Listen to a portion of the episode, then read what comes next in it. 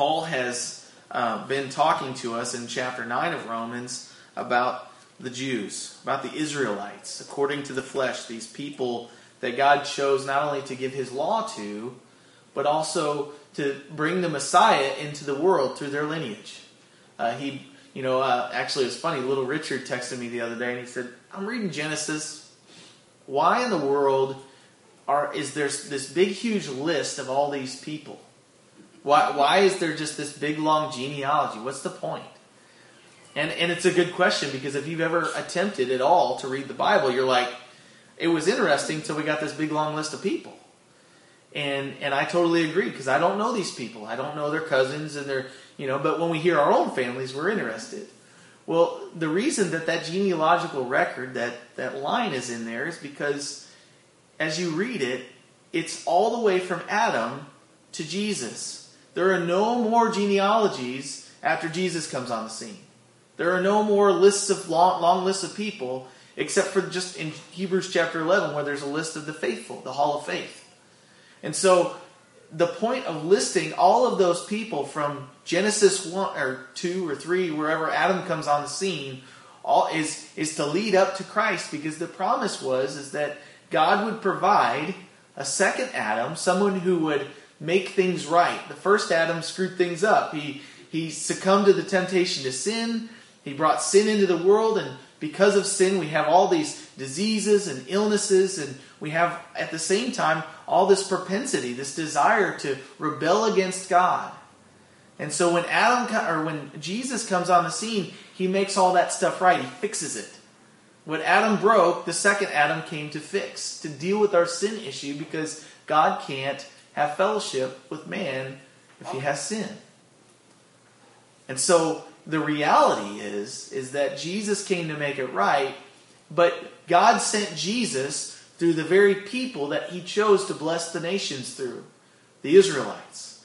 And so Paul expressed in Romans chapter 9 that he has this grief, this burden for the people of Israel because though God chose to bless the nations through them and revealed his character to them and even brought the Messiah through them, the, the coming Savior, even though he did all of this, there are many of them who do not believe. Most of them do not believe in the Messiah. They're still looking for the Savior. They're still looking for the Messiah to come. They were looking for a king who would come and set up a position and be their ruler and deliver them from all their enemies. But they didn't realize that what God was planning to do was to provide for them a sacrifice, which they were making daily in the temple, for sin, to make them right with their Creator, with their God. And so they've rejected this Messiah majorly, most of them, and so, because of that, Paul goes on this long list of those who will be saved. And he talks about God choosing us, not based on our natural position, not whether we're the firstborn or the, the right the one that's going to get the inheritance from our parents, but he chooses based on his sovereign right to choose. And so the, the debate begins in Romans chapter 9, and it, and it continues in Romans chapter 10 because there are two groups in Christianity. There's one group that says God picks us, and we have no ability to reject that. And so, because of that, we just kind of sit and we just say, well, God's going to save who He's going to save, and so I'm just going to wait for it to happen. That's one extreme. That's not everyone that believes that way. But then there's the other extreme that says, yeah, God picks us, but but basically, um, it's up to my choice. I can deny the Lord. He can pick me, but I can say no. And so, uh, is it God's complete sovereign choice, or do I have a say in it? And, and the answer that I would give you, based on what I've read this last couple of weeks in Romans chapter 9 and 10, is yes. God is completely in control. He did choose those who will be saved from before the foundations of the world. Not just when you were in your parents' womb or your mom's womb, but before the worlds were even created, God picked you. But at the same time, you have to respond. A gift is no good if someone offers it to you and you will not receive it. And so he allows us to play a part in our salvation, but the only part that we really play is us responding to his call. And so he's explained that God has chosen people to be saved And then he explains that there are some who rejected it. They stumbled on the stumbling block. Remember, we finished last week at the end there in verse um, 33. It says, Behold, I lay in Zion a stumbling stone and a rock of offense, and whoever believes on him will not be put to shame. And I gave the analogy of walking down a hiking trail, and a lot of that's going on this time of year. And you walk down a hiking trail, and there's a big stone in the middle. Or for us, it might be a big uh, tree that fell over across and they didn't get to clean it up yet. You got one of two things you can do when you come across that obstacle in the path. You can stumble over it, or you can actually stand on it. You can take your stance on it, and, and that be what projects you to the finishing your hike. And in the life of the believer, we've, we've met up with the stone that's in our path, and we've chosen to stand. But there are many who refuse to follow this, this Savior, who refuse to bow the knee and humble themselves and put their weight upon Him until they stumble over Him, until they try to get past Him. And so the nation of Israel primarily has done that. They've stumbled over Him. He's offensive to them because He's provided for them righteousness, and they're still trying to get righteousness on their own by fulfilling and doing the law. And so in Romans chapter 10, we begin this week where Paul has already explained that God chooses us based on his sovereign right to choose. But then he says something interesting. He says, Brethren, verse 1, my heart's desire and my prayer to God for Israel is that they may be saved. He says, I recognize that most of them are not saved. But I don't know who God's chosen to be saved and who God I don't know how that all works. And so, in the meantime, what I do, not knowing the end from the beginning like God does, I pray that they would be saved. That they wouldn't miss out on the blessing that God's brought through them. That they wouldn't stumble and, and perish for eternity. And so he says, I, I pray, my desire and my prayer to God for Israel is that they may be saved. For I bear them witness that they have a zeal for God. And if you ever want to see someone who has a zeal for our God, go to Israel. Because if you want to see all the laws in the Old Testament fulfilled and lived out and tried to the sweat of their brow, they're doing it. You go to Israel and you don't know what day. Uh, I had a friend that went there just this couple months ago. And when he was there, they got there on a day and they were all upside down because of jet lag. And he got out of bed and he looked out the window and there was nothing going on. Nothing. And he was like, oh, it must be earlier than I realized. Went back to, he's going to lay back down because they didn't have anything planned that day. And then he looked at his schedule and he goes, oh, it's the Sabbath. It's any time after Friday night when it gets dark until Saturday night when it gets dark because their days start when it gets dark out. So he woke up, looked outside, there was nothing going on. It was the Sabbath. They truly don't go anywhere. It's, it's unlawful in their eyes to start a car because you're kindling a fire inside each one of the cylinders. You turn the crank, it's burning the gas, you're kindling a fire. That's, that's work. We won't do it. They shut down the elevators on the Sabbath because even to go up it, do they shut down the elevators? Do they not use the stairs? I can't remember, but they do something to where you basically you can't go anywhere. And and they, you know, in the Old Testament, what they would do is they would actually tether themselves to a specific point in the camp, so that they could, if as long as they didn't go past the end of that rope, then they weren't working on that day. And so they are zealous. My point is, they are zealous for the law. They want to be right with God and they want to do it. And that's not a bad thing. But then when God provides for you some way that the law has been fulfilled, and you don't accept that and go, hey, I don't have to work anymore to try to earn God's favor, God's already given it for me, then you're kind of spitting in his face. You're saying, well, I know God's done it, but I'm going to go and try to do a little bit better. But Jesus is everything. He fulfilled every point of the law. He was tempted in every way as you and I are, and yet without sin. God didn't just give him the ideal conditions and go, okay, now just try really hard not to sin, and then he, by the grace of God, didn't do it. By the strength and the wisdom of God, he was tempted just like you and I are. Everything that you've been tempted in, he was too. And that blows me away because he didn't do it in ideal conditions. He did it with wind, with friction, with he surrounded himself by sinful men. He invested in 12 guys. Uh, if you've ever had 12 people you've known, there's not one of them that hasn't stumbled you or aggravated you at some point and you've gotten upset with them. Well, Jesus did it.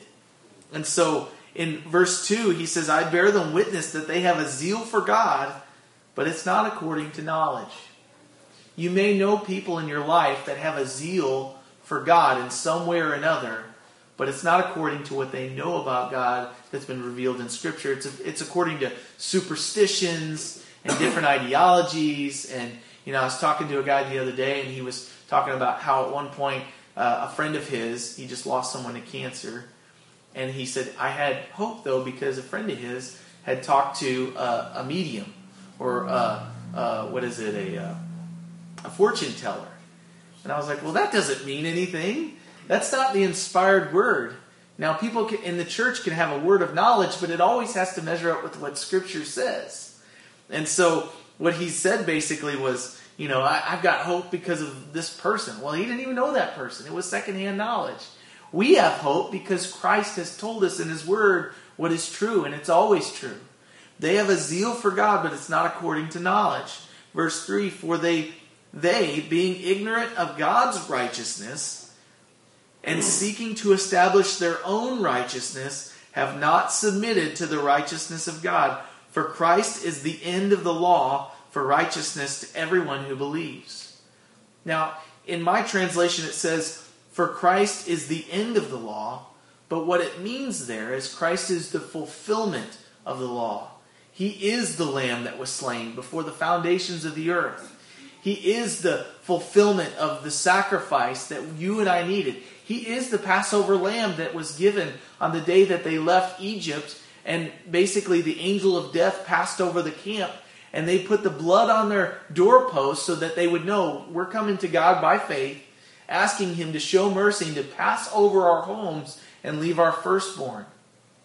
And so, God has shown here that they, the nation of Israel, being ignorant of God's righteousness, and that's what the book of Romans is about. Uh, Paul wrote in uh, Romans chapter 1, verse 16, he said, I'm not ashamed of the gospel, for in it the righteousness of God is revealed from faith to faith.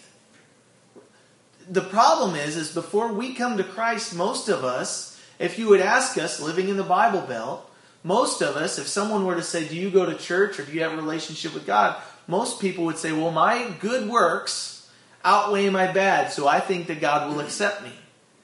And that's not uncommon for us to, to hear that. Well, he's a good old boy, he does good things. But God doesn't look at it like that. He doesn't accept people based on their good outweighing their bad. Because their best day, our best day, the best things that we can do in the sight of God are filthy rags. That, that it's, it's unrighteousness. Because most of the things that we do that are even good, we do for the wrong reasons. We do it for our own selfish reasons. And so God has provided a way of salvation. And he says there in verse 3 they being ignorant of God's righteousness, because they don't know about God's righteousness and his standard, which is high above anything that we can attain to, because of their ignorance of God's righteousness, they seek to establish their own righteousness. Because they are unaware of God's standard, his real standard, not their watered down idea of God. We tend to make God in our own image rather than he making us in his own image. Because of that, they seek to establish a way of righteousness on their own. And that's folly and they have not submitted to the righteousness of God. If someone is self righteous, they believe that they're okay on their own merit, they will not seek God's righteousness. They'll just kind of hang out. But the cool thing is, is that God provided a way of righteousness for us who understand that we are nothing without Him. He humbles us. He allows the situations of life to break us and bring us to that spot where we recognize, I, I need him. Uh, this whole week, as I'm thinking about death, as I'm thinking about loss, as I'm going through all that, I'm like, Lord, how do you, how do people deal with this not knowing whether they're going to go to heaven or hell. How do they how do they know? And and they the reality is they don't. They're they're hopeless. They're without hope. And so it destroys them. It terrifies them. But the beauty is is that he's given that message to you and I so that when we see people going through that, we can be witnesses and go, look, I know that you're going to miss this person. In the case of Sherry, I know they're going to miss that person. Kay said that this morning. I know where she is, and I know I'm going to see her again, but man, I'm going to miss her until then. And that's the reality. Death still has a, a, a sting of sorts. But for Sherry, and for us who know Sherry, the sting is softened a little bit because even though we hurt right now, it's only temporary.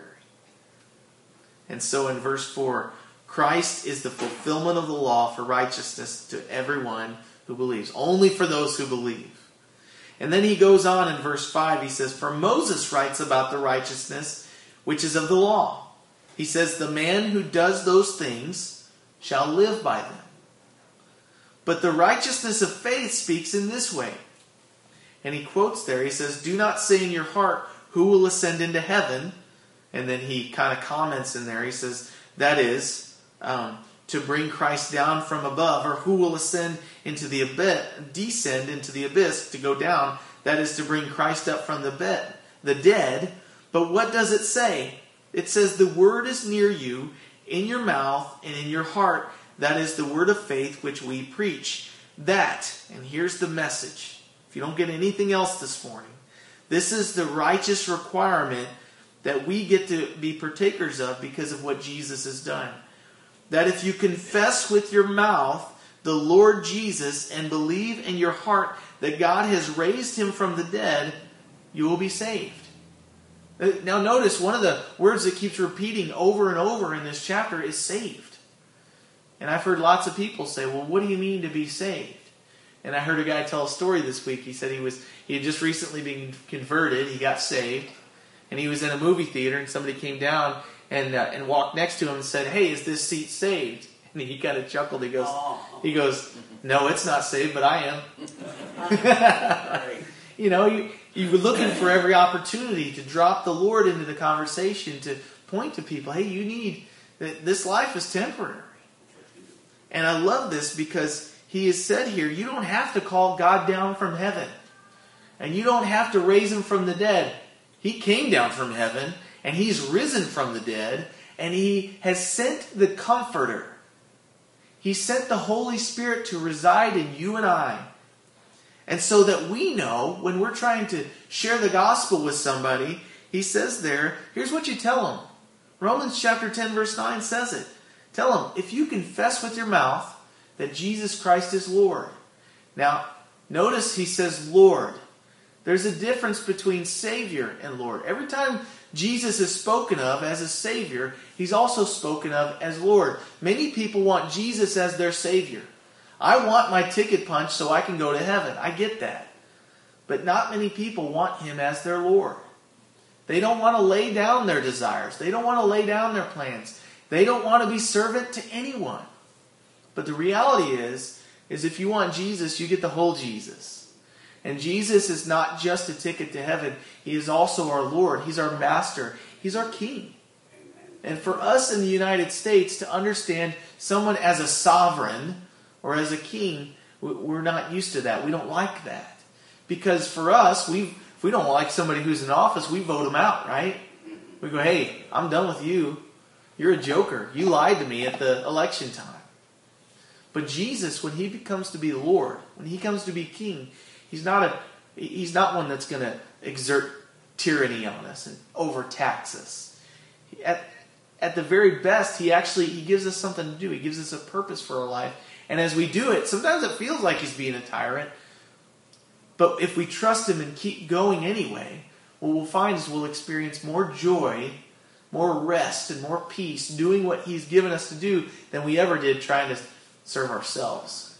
Because for Jesus to be the king, we no longer get to be anymore, or the queen. It, we, we, we say, Lord, I'm yours. I'm giving up control. You're in control now. If you confess with your mouth the Lord Jesus and believe in your heart that God raised him from the dead, you will be saved. Now, many people have made this like this is like three steps to be saved. You have to confess with your mouth before the whole church, and there are churches that do that. But what you need to know is what he's talking about here is this is supposed to be a lifestyle. This is supposed to be who you are now. To conf- now, at the same time, I believe that if you've been saved, you need to tell somebody. You need to tell somebody who's further along spiritually than you. Number one, so they can encourage you and pray for you and disciple you. But number two, it'll encourage the socks off of them. They'll be blessed. You know, I don't know anybody that's that's heard about a new baby being born that doesn't tell people. And if you are a new believer, you're new in Christ, if you know someone who's just been born again, not of just the water, but of the Spirit, if you know that, tell people. They need to know hey, there's a new birth in the kingdom of God. And so, if you confess with your heart, excuse me, confess with your mouth the Lord Jesus and believe in your heart that God raised him from the dead, you will be saved. For with the heart one believes unto righteousness, and with the mouth confession is made unto salvation. For the scripture says, and this is the one we quoted at the beginning from Isaiah, whomever believes on him will not be put to shame.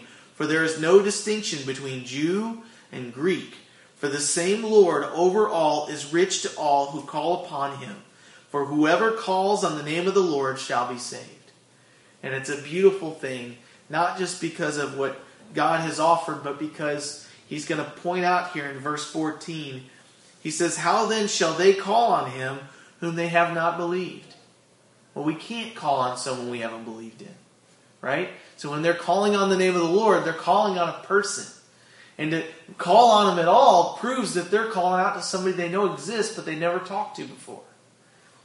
And then he says, How shall they believe in someone?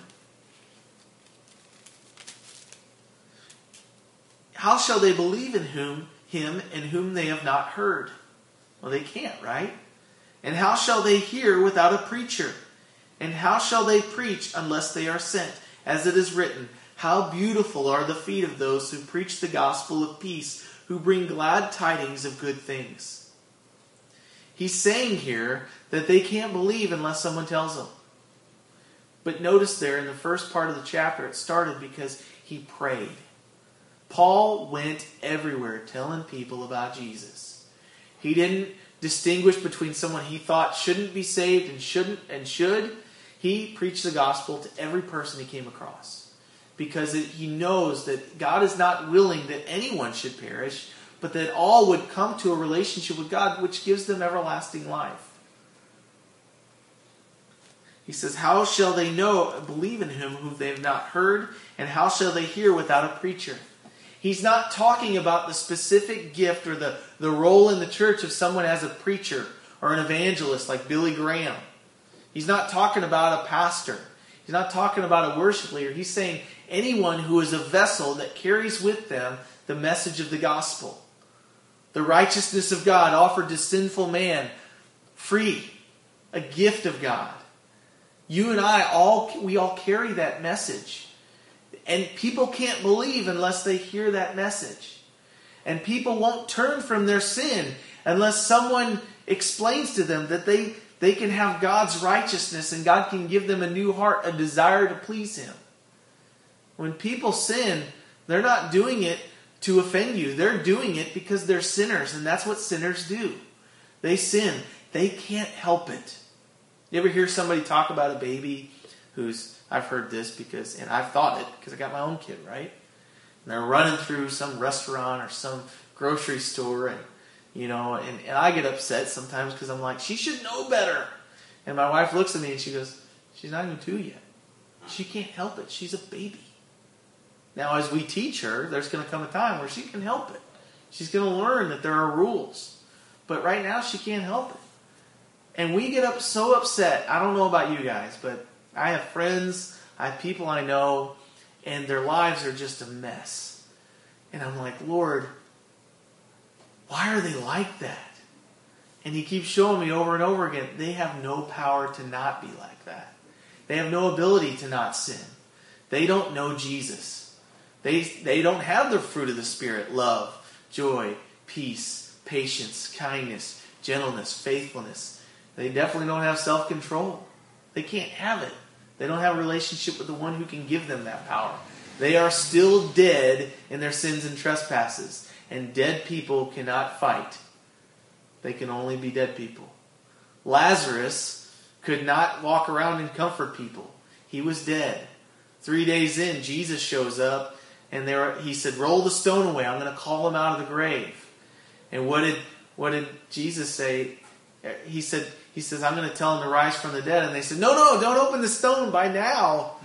He stinketh. You know, leave that thing closed. And they did it anyway, and he called him. he said, Come on out. Lazarus, come out. Now, there was a movie that just recently came out where Jesus went in. Scripture plainly says he called him out. And then Lazarus walked out completely covered in his grave clothes, the wrappings, and they took them off of him, and he was fine. Now that's an encouragement to us because we're like, he calls the dead to life. But for Lazarus, he's like, I was there. Why'd you guys call me back to Stinktown? I was home. You know, and but it doesn't say that he said that, but I'm thinking, man, he was with the Lord. He was in peace, and the Lord said, You gotta go back. I'm sorry. You know, so that Jesus would be shown as the one who gives life. he says there, he quotes, he says, How beautiful are the feet of those who preach the gospel of peace, who bring glad tidings of good things. Verse 16, he goes back to talk about Israel. He says, But they have not all obeyed the gospel, for Isaiah says, Lord, who has believed our report? So then, faith comes by hearing, and hearing by the word of God. But I say, have they not heard? Did they not hear the gospel preached? from all the people that passed before them. Verse 18, he quotes there, he says, Their sound has gone out to all the earth, and their words to the ends of the world. Now he's quoting there in verse 18 from Psalm chapter 19, verse 4. David walked by faith, and it was accounted to him as righteousness. Abraham walked by faith, it was accounted to him as righteousness. They didn't come to God, they weren't saved on their own works, even though that was the way that God showed them. This is the, the requirement to hang out with God, to be holy as He is holy. They, they experienced the grace of God. They were sinners. God saved them. But the word has gone out to the ends of the world. Now, in verse 17, he says, faith comes by hearing, and hearing by the word of God. So, does that mean that you and I could get our Bibles out and go out to someone's house who's not saved and just start reading the, the, the scriptures and go, okay, you've heard now, do you believe? Now, that works, by the way. I'm not scoffing at all because that works. I've been in situations before and seen God completely change their heart and turn on a dime. That does work. The word of God does not return void. Isaiah 55 11. It goes out and it returns to God and it does what He purposes for it to do. It's a goad. It's just a, a, prick that gets at people and they it offends them for a while and sometimes they walk away and sometimes people just respond and they go, I get it now. I didn't get it before. I, I believe. You know, but there are some who will read, if we did the same thing too, they'd look at us and go, You're crazy. That's an old book written by sinful men, and I don't believe a word of it because people lie. And they do. I get it. But he says there, faith comes by hearing, and hearing by the word of God. So what do we do with that? Well, he says there, but wait a minute, Israel, they've heard. The, the word was preached to them. They've had the prophets all the way from Abel to Zechariah. So why don't they believe? Verse 19, he says, But I say, did Israel not know? First Moses says, I will provoke you to jealousy by those who are not a nation, and I will move you to anger by a foolish nation. But Isaiah, very bold, says, I was found by those who did not seek me. I was made manifest to those who did not ask for me. But to Israel, he says, all day long I've stretched out my hands to you, my own people. I provided for you a Savior. He walked in your midst in Jerusalem. You lauded him. Hosanna in the highest. Blessed is he, is he who comes in the name of the Lord. You saw him. He spoke to you. All day I have stretched out my hands to a disobedient and a contrary people. So faith comes by hearing, and hearing by the word of God. But it seems to me, and we'll look at this next week, that Israel has been blinded for a time so that they could be provoked to jealousy because now we Gentiles, we dogs, they would refer to us back then as dogs, Gentile dogs, have been referred to and saved by their Messiah. And they are provoked to jealousy because we claim to follow their God. And that jealousy is supposed to wake them up. But for a time, they're blind to the fact that that Messiah, Jesus Christ, was their Messiah that they missed. But the beauty of it is, for a time, they're blinded so that we can be blessed. For a time, they've rejected so that we can have an opportunity to respond to the gospel. And I love that because you and I wouldn't have the opportunity to have a relationship with their God had they not rejected Jesus Christ at first. And we'll look at next week that their rejection is not total and it's not final, that they still have an opportunity, and many of them will be saved. And there are today messianic, what they call themselves messianic Jews. They believe in the Messiah, but they're also Jewish in heritage. They are the descendants of Abraham, Isaac, and Jacob. So, in light of all that, let's pray. Father, I want to thank you for the blessing that it is to know you and to have a personal relationship with you. That the God of the creation, that the God of the universe, who by his knowledge and by his word holds together everything that we know, from, from the, the largest things like gravity and, and the laws of nature and the animals, and provides food and shelter and, and water for them, and yet you consider us just a speck of dust on one of the planets in the huge solar system that we live in, in, in, in light of many galaxies, um, you consider us and you bless us and you sent your only Son to us. And you've given us this message of hope in the gospel. You've given us your righteousness so that we can be in a relationship with you, so that we don't have to sweat anymore and try to earn it on our own. So, Lord, help us to live lives worthy of such a sacrifice. And in the meantime, with the people that are surrounding us, who over and over again perhaps even mock us and make fun of a life of faith in something that we can't see and they can't see. Lord, help us to share the gospel with them. Because one day they're going to be in a hurting spot and you're going to break them down and they're going to have nowhere else to turn but to you. And so, Lord, help us to remain close to them, to love them anyway, to do just like you did, and that while we were yet sinning against you, that's when you showed your love by dying for us on the cross. Lord, you've planted us in this valley, you've planted us in these families, you've planted us in the middle of everything that we call life in order to share the hope of the gospel. And so, Lord, in all that we do, help us to glorify you. Help us to preach hope to those who are captive to sin still. And in the meantime, for us personally, rid our lives of the sin that so easily ensnares us. Help us to live lives that are, are billboards of your grace. And Lord, thank you for loving us. Thank you for this message. I pray for the peace and the salvation of the Israelites, of the Jews, Lord, because that's what Paul did, and it caused him to see that they need salvation too, and that you're not finished with them. Thank you, Lord. In Jesus' name. Amen. Amen.